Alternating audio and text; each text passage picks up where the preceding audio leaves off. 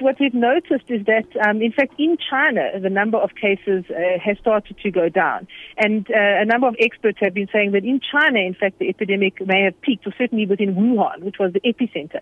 But as you mentioned, what we are noticing is that increasing numbers of countries uh, outside of China are reporting cases.